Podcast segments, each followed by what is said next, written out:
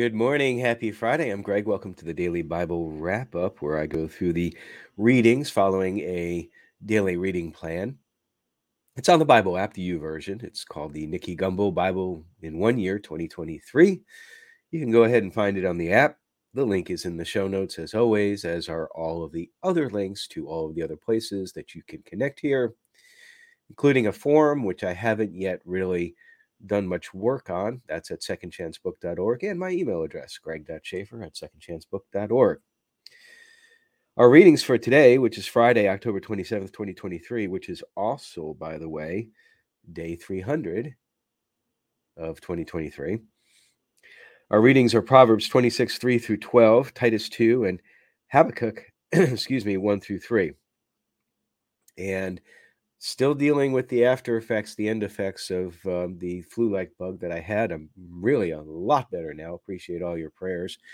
I'm um, um, just dealing with the after effects, the coughing up stuff, and all that. So I think my voice is a little bit better today than yesterday, but it's not 100 percent. so uh, the for the Proverbs section, I want to read two verses for you. The first one is verse four. Don't answer the foolish arguments of fools, or you will become as foolish as they are. Okay, so don't answer the foolish argument of fools. And then verse 5 Be sure to answer the foolish arguments of fools, or they will become wise in their own estimation. So, which one is it? Do you answer the foolish arguments of fools or not? It seems to be a bit of a contradiction there. So I was kind of scratching my head there and trying to figure out okay, what uh, is this proverb trying to tell me? Um, it's about wisdom in some way, shape, or form. It has to be. That's what the proverbs are, right?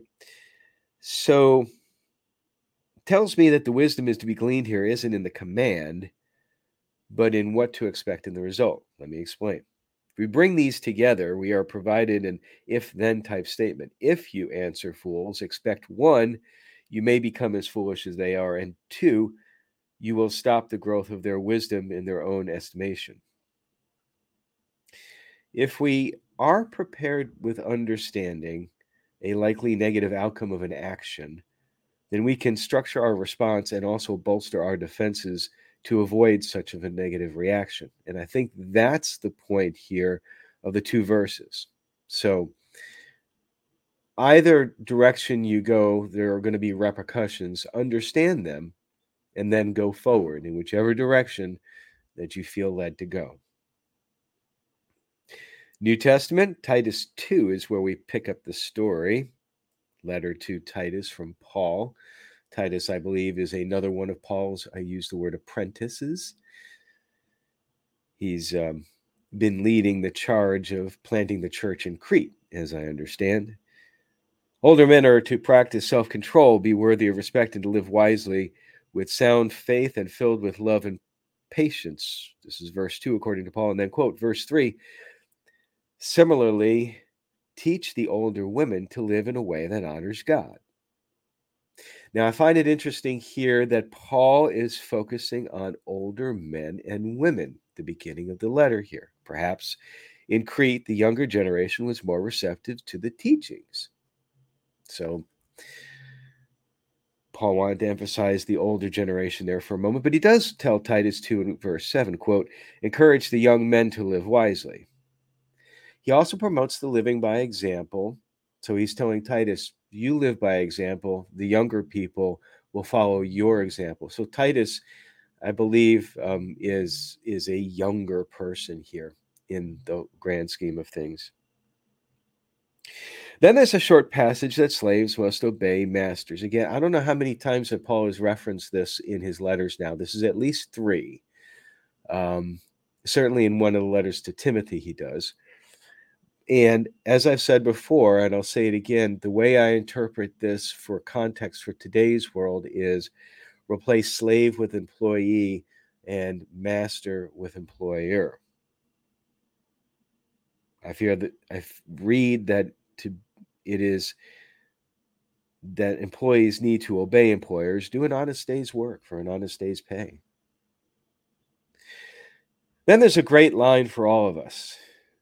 Think about this one. Verse 12, quote, We should live in this evil world with wisdom, righteousness, and devotion to God, while we look forward with hope to that wonderful day when the glory of our great God and Savior, Jesus Christ, will be revealed.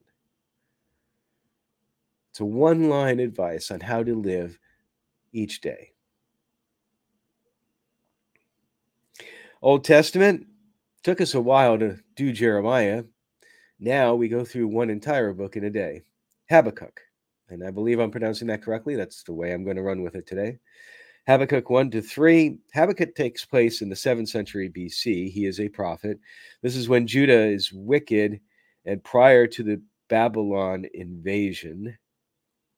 He asks God why violence is everywhere. Why must he watch the misery that comes from the violence? Quote, verse 4 The law has become paralyzed, and there is no justice in the, justice in the courts. The wicked far outnumber the righteousness, so that justice has become perverted. It often feels to me that we live in the United States right now in are heading down this path in some ways. Now, God responded, He's raising up Babylon to be the ultimate executor of justice in Judah. This bothers Habakkuk, who asks, quote, verse 12, O Lord my God, my Holy One, you who are eternal, surely you do not plan to wipe us out. So there's this back and forth dialogue between Habakkuk and God. It continues in Habakkuk 2, where God answers, instructing Habakkuk to write his vision for the future time on tablets.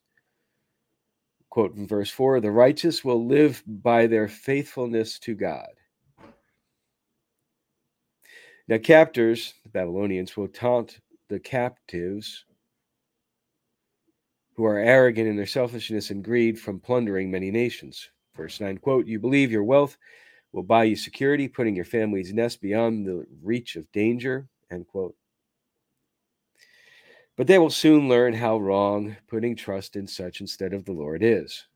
Verse 16, quote, drink from the cup. There's the image of drinking from a cup again that we've talked about a few times.